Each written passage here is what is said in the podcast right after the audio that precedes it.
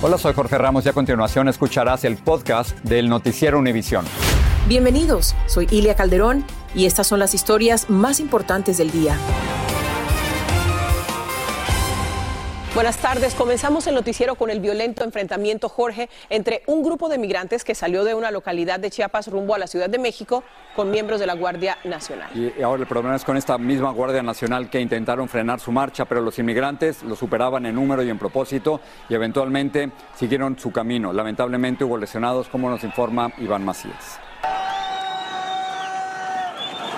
Iniciaron su vía crucis los inmigrantes enfrentándose a los policías que ya los esperaban a la salida de Tapachula, Chiapas. La desesperación impulsó la arremetida de los inmigrantes contra el cerco policial que no pudo frenar su paso. Llevaban meses esperando su trámite para continuar hacia los Estados Unidos. A gritos de libertad se abren paso entre toletes, cascos y escudos. Se empujan y pasan por encima incluso de otros indocumentados caídos y que intentaron detener los agentes. Nunca tenemos respuestas de nada.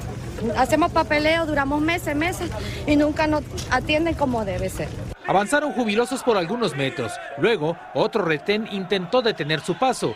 Usando como ariete la cruz que llevaban en son de paz, se abrieron nuevamente paso por la fuerza. Yo perdí mi documento, perdí mi celular, perdí mi dinero, todo intentando pasar. Los dos bandos continuaron el enfrentamiento que se prolongó por minutos. Incluso agentes de la Guardia Nacional lo rociaron con gas lacrimógeno. No tienen derecho a golpearnos a nosotros. Nosotros solo queremos pasar. están usando gas pimienta y nos echaron en los ojos. Eso arde. Decenas de inmigrantes fueron detenidos y enviados a la estación migratoria siglo XXI. Hay muchas personas que golpearon, mujeres, niños, gas pimienta nos están tirando. Nosotros queremos algo pacífico, nosotros no venimos acá a buscar problemas con nadie. El operativo fue encabezado por la titular del Instituto Nacional de Migración en el estado y sería la respuesta al anunciado Via Crucis Migrante que organizaron activistas para desplazar a unos 600 indocumentados en la región. Tengo seis en mi pasaporte, nos detuvieron y nos meten presos cuatro días, 14 días. Hay gente que está hasta 20, 20 días detenidos y con documentos. La mayoría de los inmigrantes son originarios de Haití, Cuba y Venezuela y de continuar con su paso podrían llegar en algunos días más a esta capital. En Ciudad de México, Iván Macías, Univisión. Continuamos con el tema de inmigración. Los Centros para el Control y la Prevención de Enfermedades anunciaron hoy que ponen fin al título 42 en la política que limitaba la petición de asilo en la frontera entre México y Estados Unidos para evitar la propagación del COVID. Marlene Guzmán tiene reacciones a esta noticia. Nos agarraron como a las 3 de la tarde y nos mandaron para que a las 3 de la mañana. Belén y sus familiares se sienten derrotados tras ser retornados a México a solo horas de haber cruzado el río Bravo. Afectados por las expulsiones inmediatas que culminarán este mayo, tras el anuncio del Centro para el Control y la Prevención de Enfermedades, al determinar que el título 42 ya no es necesario. Mientras por el puente de Piedras Negras, México, cada día siguen cruzando familias que estuvieron muy cerca de cumplir su sueño de reunirse con sus seres queridos en Estados Unidos. Los devuelven, no los dicen nada, que por qué, nada. Ya mis hermanos me estaban esperando. Escenarios que cambiarían a partir del 23 de mayo con el levantamiento de esta política. Sin embargo, el Departamento de Seguridad Nacional afirma ahora aplicarán el título 8 para procesar las familias y personas que ingresen solas de manera ilegal. Y entonces tienen que darte esta oportunidad para entonces solicitar un amparo similar al asilo que se llama retención de remoción, withholding of removal en inglés. Eh, pero esto se puede hacer de una manera expedita en la misma frontera mientras tienes a la persona detenida. Mientras tanto, algunos migrantes que son parte de los más de 1.7 millones de expulsados desde la implementación del título 42 aquí desde Piedras Negras, México, han expresado que no se darán por vencidos y están listos para volver a cruzar. Yo lo voy a volver a intentar. Vamos a volver a intentar. Primero Dios logremos pasar incrementarán el personal del Departamento de Seguridad Nacional en la frontera sur, coordinando con inmigración en activar los métodos más seguros para que los migrantes que son liberados en el país puedan asistir a su audiencia en corte. También se habló de ampliar sus protocolos de salud vacunando contra el COVID-19 a migrantes en 11 puntos de entrada. Comenzarán la próxima semana con 2.000 vacunas diarias y esperan aumentar esas dosis a 6.000 por día. Además, se preparan para instalar carpas para ir procesando a los migrantes en varios sectores fronterizos con la ayuda de la Agencia Federal para el Manejo de Emergencias. En Piedras Negras, México, Marlene Guzmán, Univisión. Y vamos a seguir en México, donde hay un terrible hallazgo. Las autoridades encontraron seis cabezas y otros restos humanos dentro de un vehículo en una localidad del estado de Guerrero. Alejandro Madrigal nos dice que revela la investigación. El terror de los decapitados vuelve a sentirse en México. Seis cabezas humanas fueron exhibidas sobre un coche en plena avenida principal del municipio de Chilapa, estado de Guerrero, ante el asombro de sus habitantes. Guerrero ya se está saliendo de las manos totalmente, donde pues estamos viendo que los gobiernos están perdiendo mucha autoridad. Ejército, Guardia Nacional y Policía del Estado acordonaron el lugar y descubrieron en el interior del coche abandonado los cuerpos mutilados en ocho bolsas, en un municipio disputado por los grupos delictivos, los ardillos y los rojos ha sido por el control del paso importante que representa esta comunidad para la amapola. Solo tres personas han sido identificadas, entre ellas Jesús Alberto Cuevas, de 26 años. También fue encontrado un narco mensaje con la advertencia. En Chilapa está estrictamente prohibido vender cristal, secuestrar y extorsionar y robar. Esto le pasará a cualquiera que se meta. El cristal es una droga que se produce en esta región y que va para los Estados Unidos. Tengo entendido, es muy adictiva y es por eso el que algunos grupos delictivos tienen prohibido a los habitantes de los municipios vender esta droga. En Chilapa, la violencia obligó a sus ciudadanos a armarse y crear una policía comunitaria e incluso reclutar a niños y adolescentes en 2020 para enseñarlos a disparar y proteger a su comunidad. Por los policías municipales, que algunos están coludidos con la delincuencia organizada porque se permite que vea asesinatos, extorsiones porque ellos están coludidos, pues.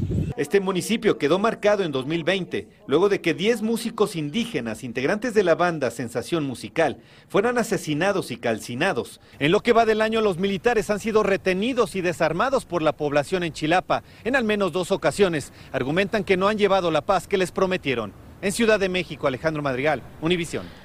La búsqueda de la verdad les puede costar la vida. Les hablamos de periodistas en México, donde en unos pocos meses ocho de ellos han sido asesinados. Carmen Escobosa nos presenta un adelanto de esta historia para Aquí y Ahora. José Ignacio Santiago ha sobrevivido varios atentados, el más reciente a finales de enero pasado. Y yo entro corriendo y le digo, me vienen siguiendo, me quieren matar. Por razones de seguridad, duerme en el estudio desde donde transmite sus programas. Aquí y ahora lo acompañó en sus labores diarias. Y sentí un miedo. Y dije, ¿ahora qué hago? Y ya mi corazón estaba palpitando y... Él cuenta los riesgos a los que debe someterse. Llegan por ti. Llega el equipo de seguridad, llegaron armados, un vehículo blindado. ¿Hacia dónde te llevaron? La realidad de los profesionales de los medios viviendo en un país donde sus ataques violentos y muertes están haciendo titulares. Aquí y ahora, este domingo a las 7 de la noche, 6 en el centro. Acompáñenme junto a Patricia Yaniot. Pero tenemos lo último de la guerra en Ucrania. El presidente ucraniano Vladimir Zelensky anunció el primer canje de prisioneros con Moscú. Dijo que así habían logrado la liberación de 86 soldados de Ucrania que estaban en manos rusas y también se habría producido el primer ataque ucraniano dentro de Rusia. Su blanco fue un depósito de petróleo, como nos informa desde Ucrania Nuria Garrido. El gobernador de la región rusa de Belgorod dijo que dos helicópteros de Ucrania atacaron un depósito de petróleo. Sería el primer ataque ucraniano en territorio ruso. La acción provocó un enorme incendio, afectó negocios cercanos y causó dos heridos. Los rusos, a su vez, derribaron un helicóptero ucraniano cerca de Mauripol, matando por lo menos a 15 de sus 17 tripulantes. La Cruz Roja Internacional envió una delegación para tratar de aliviar la desesperada situación en Mauripol y esperaba que este mismo viernes comenzara la evacuación de miles de residentes quienes han padecido bombardeos rusos durante semanas. Hay muchas partes sueltas y no se han finalizado todos los detalles para asegurar que esto suceda de manera segura, pero mantenemos la esperanza. Nuevas imágenes muestran a personas corriendo en un edificio del centro de la ciudad mientras se escuchaban explosiones. 5.000 personas han muerto en Mauripol, incluyendo más de 200 niños, según el gobierno municipal. Soldados ucranianos recuperaron el suburbio capitalino de Irpin, cuyos residentes pasaron semanas escondidos en refugios sin alimentos ni agua. Policías les ayudaban a cruzar un puente destruido y socorristas asistían a heridos y enfermos. Los residentes recibieron con júbilo a los soldados. Cuando vino nuestro ejército, entendí completamente que hemos sido liberados. Fue una felicidad inimaginable. Los residentes de Kiev también lidian con el miedo de ser bombardeados, especialmente aquellos que ya lo han sido. como los del barrio de Kurnevinka, atacado recientemente. Aquí cayeron los restos de un misil que interceptaron las tropas ucranianas y ahora mismo podéis ver cómo ha quedado. Como consecuencia de ese ataque una persona falleció y seis personas resultaron heridas. Pese a estas imágenes y a lo que estáis viendo, según hemos podido saber, aquí todavía siguen viviendo vecinos y nos dicen que tras el ataque la verdad es que no pueden conciliar el sueño porque temen que vuelva a ocurrir otro ataque. Mi madre de 90 años estaba en casa durante el bombardeo mientras yo estaba en una tienda cercana. Estábamos muy asustados, siete personas resultaron heridas. En Kiev, Ucrania, Nuria Garrido, Univisión. Estás escuchando el podcast del noticiero Univisión. De regreso a los Estados Unidos, una balacera mató a un niño de 12 años e hirió a una mujer que se encontraban en un auto en Brooklyn, en Nueva York. La policía cree que fueron víctimas inocentes del tiroteo. Las dos víctimas, una niña de 8 años, estaban en el vehículo e iban a comprar comida cuando les sorprendió el fuego cruzado. La policía busca a los sospechosos que viajaban en dos automóviles de color negro. El mercado laboral de los Estados Unidos agregó 431 mil empleos en marzo a pesar de la pandemia, la guerra en Ucrania y la inflación.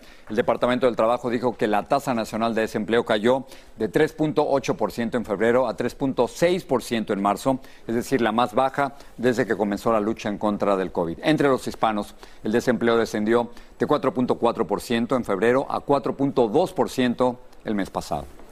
Los empleados de Amazon en Staten Island, Nueva York, votaron abrumadoramente a favor de formar un sindicato. La votación fue parte de una campaña en distintas partes del país para sindicalizar a los trabajadores de esa empresa, que es el segundo empleador más grande de Estados Unidos. Vamos a hablar de la pandemia. Los contagios y hospitalizaciones siguen bajando. El Departamento de Salud y Servicios Humanos dice que actualmente más de 16 mil personas están hospitalizadas con el virus.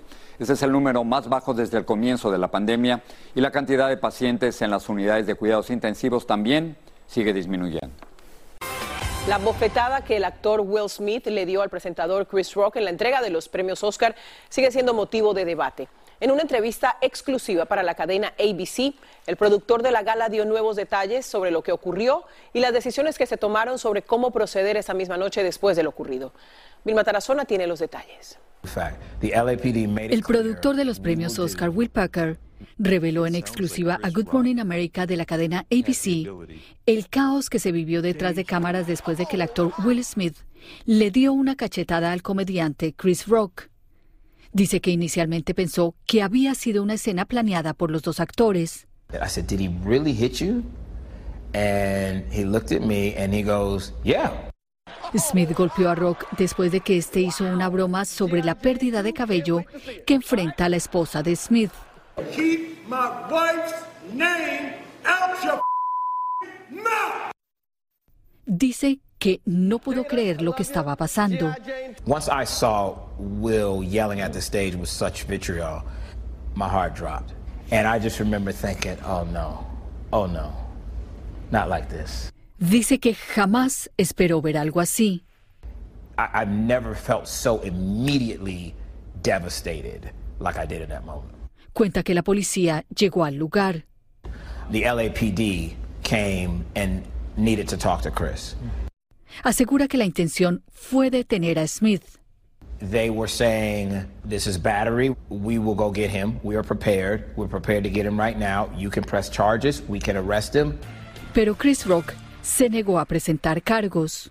Chris was, um, he was being very dismissive of those options. He was like, No, I'm, I'm, I'm fine. He was La Academia de los Premios Oscar condenó el comportamiento violento de Will Smith y dijo que le pidió al actor abandonar el lugar, pero este se negó a hacerlo. La Junta de Gobernadores de la Academia de los Premios Oscar estudia qué sanción debería aplicarle a Will Smith por violar el código de conducta de la organización. La decisión se dará a conocer el próximo 18 de abril. Regreso contigo. Vilma, muchísimas gracias. El triunfo de Coda como mejor película en los premios Oscar le ha dado voz a toda una comunidad. Con ayuda de un intérprete, hoy conversé con un actor sordo en la Ciudad de México y le pregunté cuál era la mejor forma de comunicarnos con ellos lo mejor es utilizar pantomima, como esta forma de comunicación no verbal, tratar de comunicarnos con pantomima, nosotros entendemos, o la otra opción es escribiendo. pero también depende si saben español o no, depende del idioma oral en ese país. Lo que se recomienda más es la pantomima o español muy sencillo, porque, eh, eh, por ejemplo, si uno se pone como muy nervioso, no, lo, que es importante es ese esfuerzo de comunicación para entendernos bien. Autoridades hondureñas incautaron la casa y una decena de propiedades, productos financieros y otros bienes del expresidente de Honduras, Juan Orlando Hernández. Esto antes de que lo extraditen a los Estados Unidos, donde se le acusa de narcotráfico. Al exmandatario ya no le queda ningún recurso legal para evitar su extradición, solo restan trámites burocráticos y que se coordine su traslado. Según la prensa hondureña, mientras esperan el momento de su extradición, Hernández pasa el tiempo escribiendo y dedicando una hora diaria a hacer ejercicio. El expresidente se mantiene acompañado de agentes de seguridad especial de su confianza. La Corte Penal Internacional va a abrir una oficina en Venezuela, esto después de una investigación iniciada en el 2018 sobre denuncias de tortura y asesinatos por parte de las fuerzas de seguridad. El gobierno aceptó dar visas a funcionarios del tribunal y a funcionarios de la Oficina del Alto Comisionado de Naciones Unidas para los Derechos Humanos. El Papa Francisco le pidió perdón a los indígenas canadienses por los abusos cometidos por la Iglesia Católica en los internados. Francisco dijo sentir indignación y vergüenza por las torturas y humillaciones a los que fueron sometidos los indígenas y anunció que probablemente en julio podría visitar Canadá para pedir perdón en persona. Pero vamos con un gran avance científico sobre la salud. Expertos completaron por primera vez el mapa genético de la vida humana, es decir, una lectura completa del ADN de una persona. Hasta ahora solo habían logrado decodificar el 92% del llamado genoma humano y faltaba un 8% todavía para completarlo. Pero, ¿qué es lo que todo esto significa? Bueno, va a brindar a la humanidad una mayor comprensión de nuestra evolución y biología y permitirá indagar nuevos descubrimientos médicos en el cáncer, el envejecimiento y las enfermedades neurodegenerativas. Una secuencia completa de nuestro ADN contiene más de 3.000 millones de letras y cada una de ellas es apenas la inicial de un compuesto químico. Por un estrecho margen, la Cámara de Representantes aprobó un proyecto de ley para despenalizar el uso de la marihuana a nivel federal. Esto impedirá que les nieguen empleos a los trabajadores federales por haber usado marihuana. Hablando precisamente del tema, Jorge, Nuevo México se convirtió en el décimo octavo estado que permite la venta y consumo de marihuana con fines recreativos a mayores de 21 años. Y el entusiasmo de los consumidores es tan grande que una tienda en la localidad de Las Cruces estuvo abierta toda la noche. María Eugenia Payán estuvo ahí. Exactamente a las 12 y un minuto de la medianoche, un dispensario realizó la primera venta legal de marihuana para consumo recreacional en Nuevo México.